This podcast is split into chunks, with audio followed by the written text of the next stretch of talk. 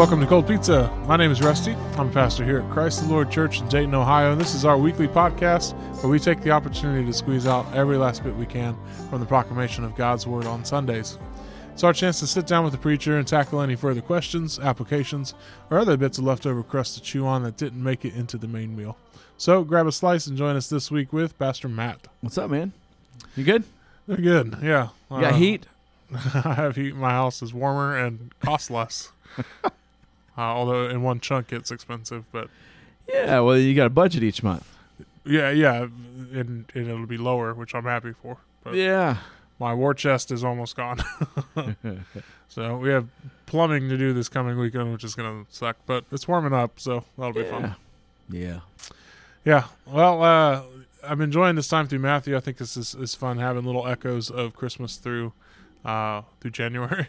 Yeah, it's been fun. I'm, I'm trying. I not thought to, like I almost said at the beginning, like, ah, this is Christmas sermon number two, or, or did I say that? I don't. I I'm usually getting coffee when you do your opener. uh, This week they really didn't have an opener. I kind of jumped right into pre point one. well, I was looking at your notes. I like to see like how long I was gone because usually it's not long, but Want to see how long you were screwing around before you get into your notes. No, I don't. I don't really right ever. I don't ever screw around before I get in my notes. I usually, I mean, maybe a sentence. yeah. Right, maybe it tops. Uh, what I tend to do is I tend to linger in my opener a little, just a little too much, and just add a little too much. Yeah. Um, but I don't really ever have any fluff before getting into my script. Yeah. I mean, it's usually hello, let's go, and Well, the Ah. scripture reading person helps with that, so that's that's been nice. yeah, yeah. No, I like that. So, but this even this week though, I didn't have like. Um, No, you were ready to destroy the nativity. well, you know, I didn't really have a hook uh, this week. I like to have a hook. Yeah. Like, here is the problem. But it was really more of a let me begin by showing you just a, a f- kind of a fluff, a fluffy misconception that that's- that actually has a point. That's a hundred percent down the right stream because you've been dealing with our expectations so far. Yeah, And so now we see some expectations that actually are going to start to have human responses to bear fruit that Yeah. aren't in the way that Joseph did everything that the Lord obeyed or commanded. You know? yeah, yeah, exactly. So that I think that was I don't I don't know how much of that's intentional. Whatever, but we'll take it from the spirit. Well, the well the um the the kind of the misconceptions at the beginning is kind of like ah ha ha you know who who cares that's Mhm. you know if they got three or thirty what's the big deal it's it's tradition blah blah blah a lot of implications.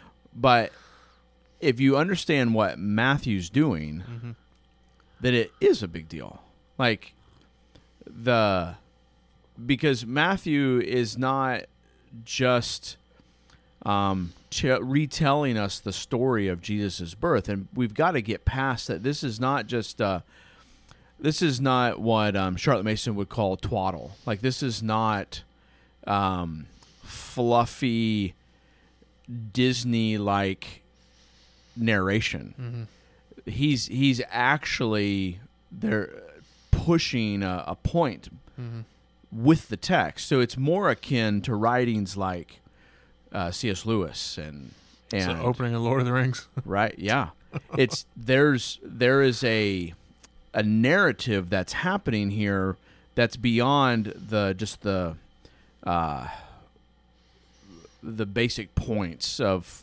that there was a guy named Joseph and there was these wise men and a guy named Herod and they did this this and this. Mm-hmm. There's there's more going on there. So if you understand that, then uh, then then you understand that whether or not there's three wise men there or not is is actually a really big deal because because mm-hmm. uh, again the point that that I tried to make yesterday is that he's he's trying to show us essentially the whole world has to respond to Jesus and they're going to respond in these main ways at large.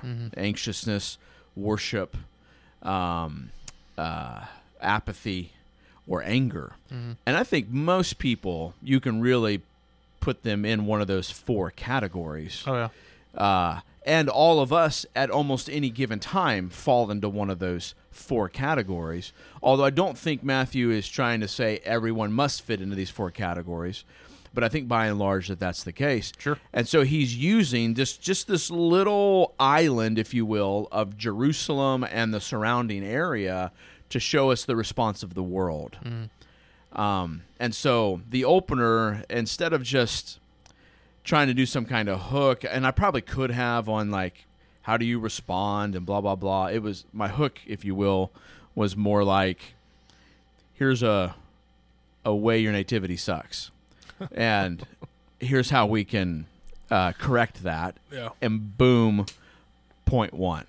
Yeah, no, it, it fits well. And uh, one of my favorite things going through Hebrews before I was teaching Old Testament survey, uh, and now I'm in Matthew, I'm doing biblical theology. One of my favorite things to say every Sunday is this is going to be really important for you in about 30 minutes. It's going to be really important in about 30 minutes for the sermon. Yeah. So, like, looking at Old Testament survey, we're touching on all of these themes. We're touching on all these pieces that we're unpacking actively in the New Testament in Hebrews. Yeah. And then yesterday, in particular, for my class for biblical theology, we're starting to really unpack our tools of, of covenant, and and what where how God deals with us in progressive revelation over time. Mhm. And so it's for us in that waiting period of Matthew, of which we're you know at the tail end of that 400 years of silence. This is, they were looking for a Messiah. Yeah. Herod knew exactly what was what Yep. the deal was. So that comes from somewhere, and I, Yeah. I think that's what you're what you're after. That's where I made that comment of you know though though Herod did not believe in God, he understood the prophecies and he understood uh, any threat to his rulership was going to be a problem, Yep. and he was going to deal with that. Yeah, absolutely. I think that's that's really helpful. It's it's really valuable in how we unpack the scriptures.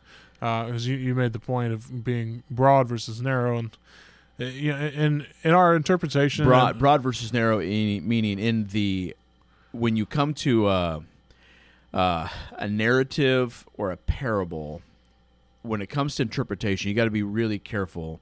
What you see a lot of, it's pretty, it's it's it's um uh popular among a lot of um, more charismatic circles. So, and even like charismatic meaning like your uh, your goofy Steven Furticks and that kind of crew to to take uh, the star like I could I could see a Steven Furtick sermon sounding like this. Man, the star rested over top of the nativity. Was there a star over top of your house? Because if there is, then you can rejoice. And so, how do we get that star over top of your house? Well, you uh, you you know you need to do A, B, and C. You you know, have gold and frankincense and myrrh in your hands. have- and you make sure you share that with the church, and you will have a star over top of your house, right? Like, and I'm I I know we're laughing, but I swear I've heard that sermon Oh before. yeah, Um, like that's I would put that in the category of like, man, you're you're pushing a detail of the narrative or a detail of the parable too far. yeah, You're you're you're you're pressing in that. That's that's not the point. But you got to think more broadly. What's this? What's this passage trying to paint more broadly? Well, what you see in this particular situation, you see multiple. Matthew is recording the responses of multiple people. Well, huh? Why is he doing that? Why does he say Herod was troubled? Why does he say Jerusalem was troubled? Why does he say the the um, the chief priest? Why does he leave out what they do, although they should have done something? Why, when he's going to show us what they do later, right? Yep. Um, why does uh, um, the Magi? Why do they continue to follow and follow and follow and follow and then fall down and worship? Yeah, So there's like, like why would we in this moment need to know that all of Jerusalem was troubled? They're not players in this at all. Like you don't see them come to the nativity. They're not present with Herod. They're not anywhere in the like physically. Their their presence is not there. You have the wise men, you have uh, Herod, you have the high priests and um, and scribes. Jerusalem's not even there. But yet, why does Matthew tell us they're troubled? Yeah. Well, that that's That's important. And why It does is. he why does he say they are troubled like Herod? Mhm. And then also another clue, I, and I didn't get to this on Sunday, but like he brought the wise men in secretly. Mm-hmm. Well, why would he do that? To just to say, "Oh, I want to go worship Jesus too." Yeah. Why would he do that? So shady. well, yeah, why? he, right? Yeah. So, like, why is he responding that way? Like, there's, there's just some characteristic. You're like, oh, hang on, all right. Why, why is he bringing this in to the story? So, seemed to be that that that was a broad, a good broad stroke. To, As to opposed to going into what what's the secret meaning behind the three gifts. yeah, exactly. Instead of saying they're kingly gifts and they're valuable That's right. because he's a king and he needs the money. Yes. Yeah, yeah, Yes. I, I, I agree. So that's that part is is really helpful. That's what we were s- tackling in there. Is like uh, quit doing word studies before you understand what the word, the overall word means. oh man. All right, so like we're talking about levels of interpretation and being able to back up and look at this picture that's being painted in each section. Uh, don't don't zero in on, on these these wrong things. You get to see the players at, at play here, and I think bringing in the city as a character uh, was was genius. Um, that's like the equivalent of watching you know any kind of movie. Somebody walks into Queen Elizabeth's you know hall, uh, and you just totally don't pay attention to the rest of the of the nobles in the hall, right? And you Yeah. just look at her response, and but you're missing the general feel of the Yeah. room and what's going on and what the politics are at play. And so, yeah, for us, it's like reading this and just being like, "Oh, Herod King and Magi, awesome," and just zeroing in on your nativity scene and missing what's going on all around because it does set expectations for everything that is to come. Yeah. Because otherwise, you might be a little shocked about what's coming this coming Sunday. Yeah. You're like, oh, where'd that come from? Oh, oh, they were troubled, all of them. Exactly. That, oh, okay, well, now they're really troubled because all the babies are murdered.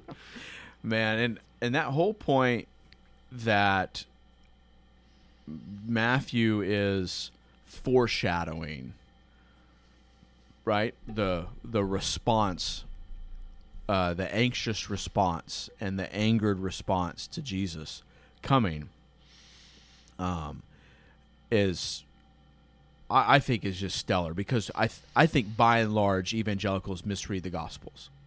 I, I think what we do is we just skim over top of it and find the things that we like, and then we construct a picture of Jesus and certain expectations, and then we walk on with that.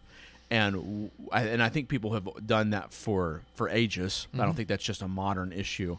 And I think you, if you look at church history, you can see what were the pieces that were picked up as people would just skim over top.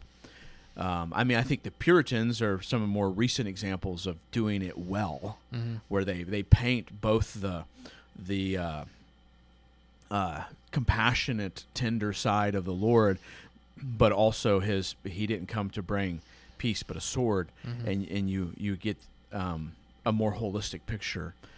Um, so, yeah, Yeah, my favorite version of that would be all the LGBT uh, stickers on cars that tell me that Jesus would slap me. so know. that, yeah. No, I'm pretty sure he's going to slap you. So along along those lines, one thing I thought was uh, I wanted to emphasize is this growing and progressive aspect to anger and um, our responses to to not just the gospel, but to people uh, that you brought out. And you're talking about like murdering our exhorters um, and the necessary outcome that comes with that. And so when we respond in anger, at first it's just you know a little simmer or a little response, a little spark. Then it turns into a simmer. Then it turns into a full on boil. Then it's over the edge, and and that has been forever in our ministry. We've seen that the nature of sin is that it escalates. Mhm. And so a lot of times, which we talked about before with like church discipline, people are like, well, why don't you discipline them? We, we can't, but there will be something that will come if they don't repent.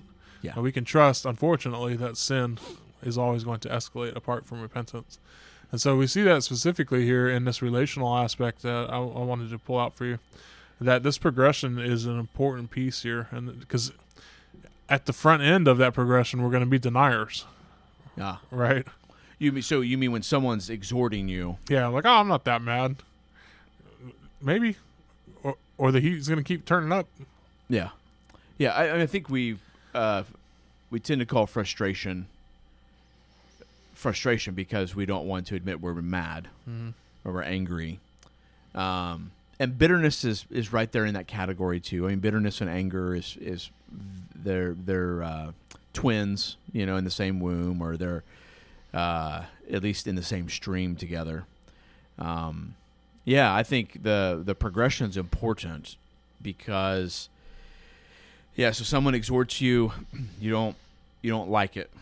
For it's a threat to your rulership. It's a it's a threat to your way of life that you want or the way you think is best, or it's a threat to your pride. It's a threat to your uh, plans. It's a threat to your comfort. It's a threat. I mean, it could be a threat to many many things.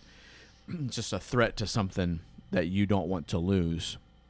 Um, and it, it may not be a like the exhortation to like stop doing A.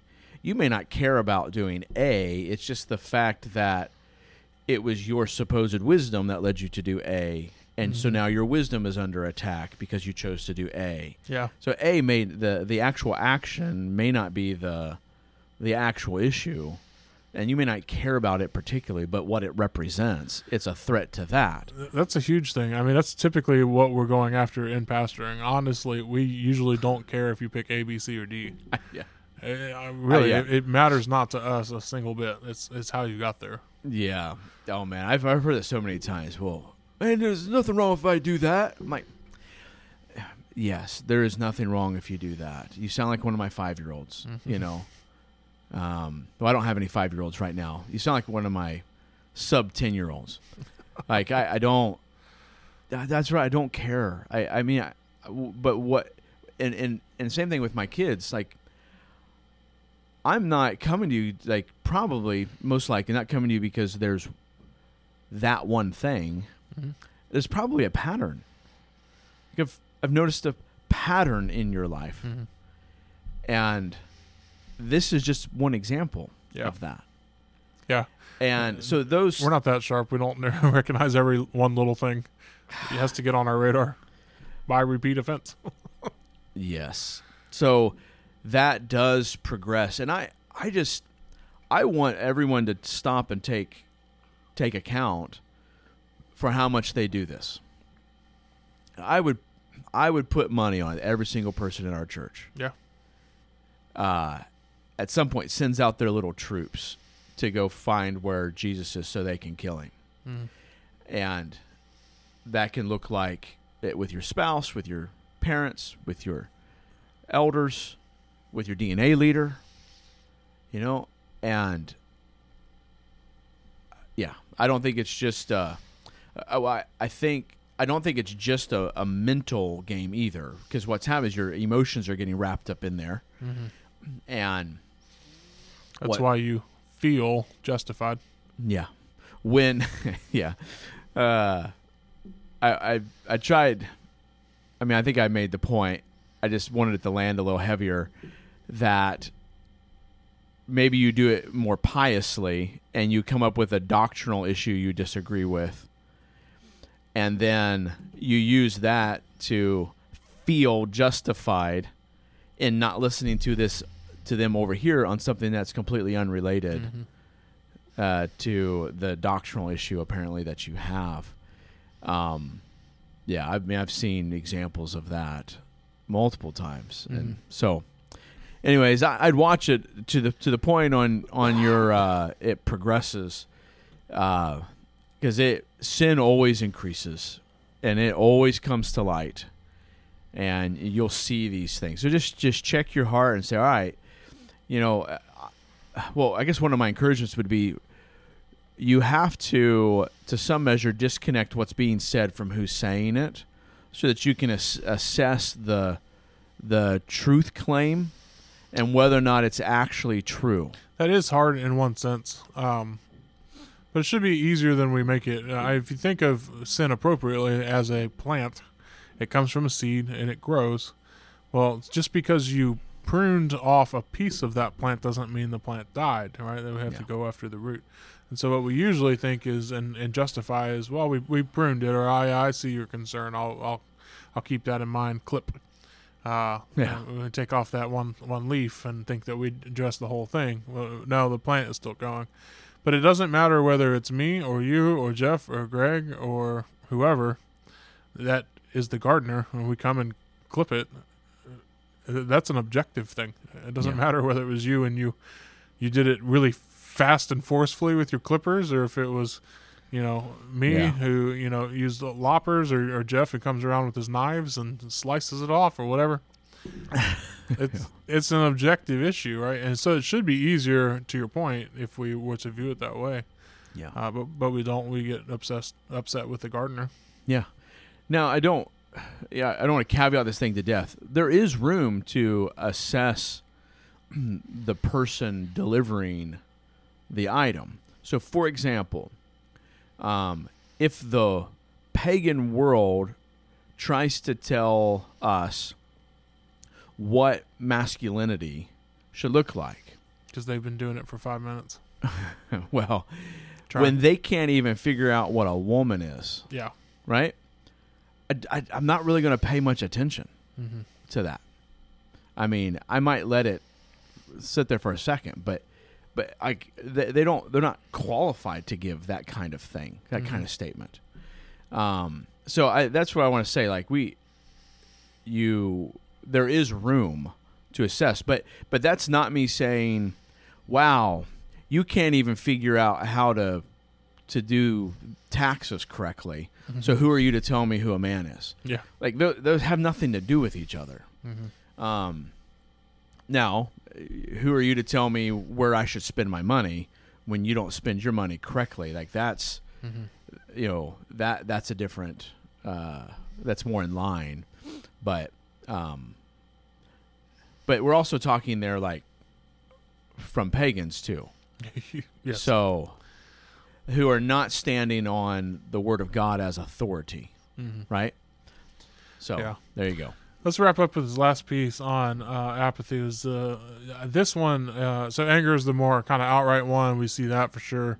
It usually results in a little bit more explosive sin. But apathy is that kind of hidden killer uh, that I, th- I thought we should spend a smidge of time on. Yeah, I would say this is this is by and large probably the bigger struggle for our church, mhm.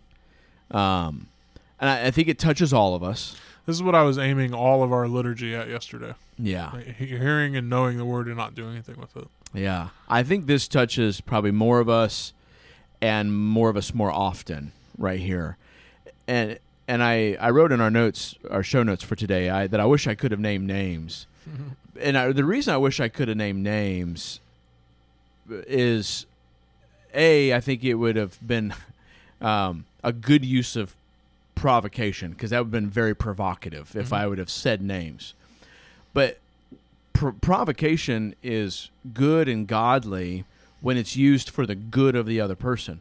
Well, what's wrong with a person who's apathetic? They don't care. They don't care. They're asleep.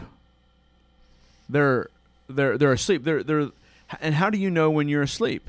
Well, you don't know you're asleep until you wake up. Oh, wow, I just I've been asleep for the past 20 minutes. Oh, wow. I slept for 6 hours. Wow. Like you, you're not asleep going, wow, this is good to be asleep. This is fantastic. I'm glad I'm sleeping right now. This feels really restful. I'm I will be prepared for tomorrow. I'm glad I'm sleeping. No, you're you're indifferent to the moment because you don't you're not aware. Well, someone who's apathetic, um, it's not quite a one for one, but in that moment they're they're asleep. They they don't realize the grandeur and the beauty and the good and the honor of what's right in front of their face. Yeah. And so, how do you do that? Like you just want to take and grab their shoulders and shake them, you know? And so the uh, provocation in that moment might have been saying, "Hey, you so and so. Hey, you so and so. This is you." Like and, and those people that I would have said that name are the people that I think are apathetic in general. Like just they live a life, they show up regularly, and they are apathetic. And I want to encourage our people that though I did not um, believe it best to say names From the pulpit. from the pulpit, if you know those people, you should go talk to them. because you can go say their name in private, and, and and I will and such in time as well. You know, there's that's uh, I'm not off the hook for that either. Um, we just prefer to use as much of your relational currency uh, as possible. That's right. So, um, yeah, yeah. Yesterday was one of those sermons where I feel like I left most of it on the on the field, Oh yeah, and I explained what I needed to explain, and I I walked away feeling. Did anyone hear me? right, that was the theme of it. Yeah, right, like, or did they walk away apathetic? And now, now for the record, I know there are many people who, who heard and were encouraged, and you know, and will continue. But I think by and large, those are the same people who are that way every week, and th- I mean that as a as an encouragement to them. Like that's good. That's a good place to be. You should be there. But to those who either teeter on the fence or to those who are typically apathetic, I did you hear today? yeah, Did you did you hear? Um. So yeah. For those of you that uh, are fitting there, I would send you back to Deuteronomy six one through nine. We used that yesterday during our call to confession. Uh, verse seven. Uh, I'm sorry, verse six. These words that I command you today shall be on your heart. Like they need to sit there. You need to do something with them. You shall then teach them diligently. You shall bind them. You shall write them. Walk in this way. The rest of you, uh, if the covenant components that we pulled out at the beginning and ending would be more helpful, then do that. You take hold of this as Jesus has taken hold of you. Separate and make something new. Understand what has been spoken. Do the ritual signs and seals. Do the things that have been given for this covenant and arrange for the future. Act accordingly. yeah. So there's, yeah, I I felt that way before walking off stage. Like, what's it for? you know. Yeah. Um, but and I think it was fantastic treatment for that. Um, looking forward to this coming Sunday with, with Jeff. But want to encourage you all, as always, to go know, love, and obey Jesus as Lord over all. We'll see you next week. See you guys.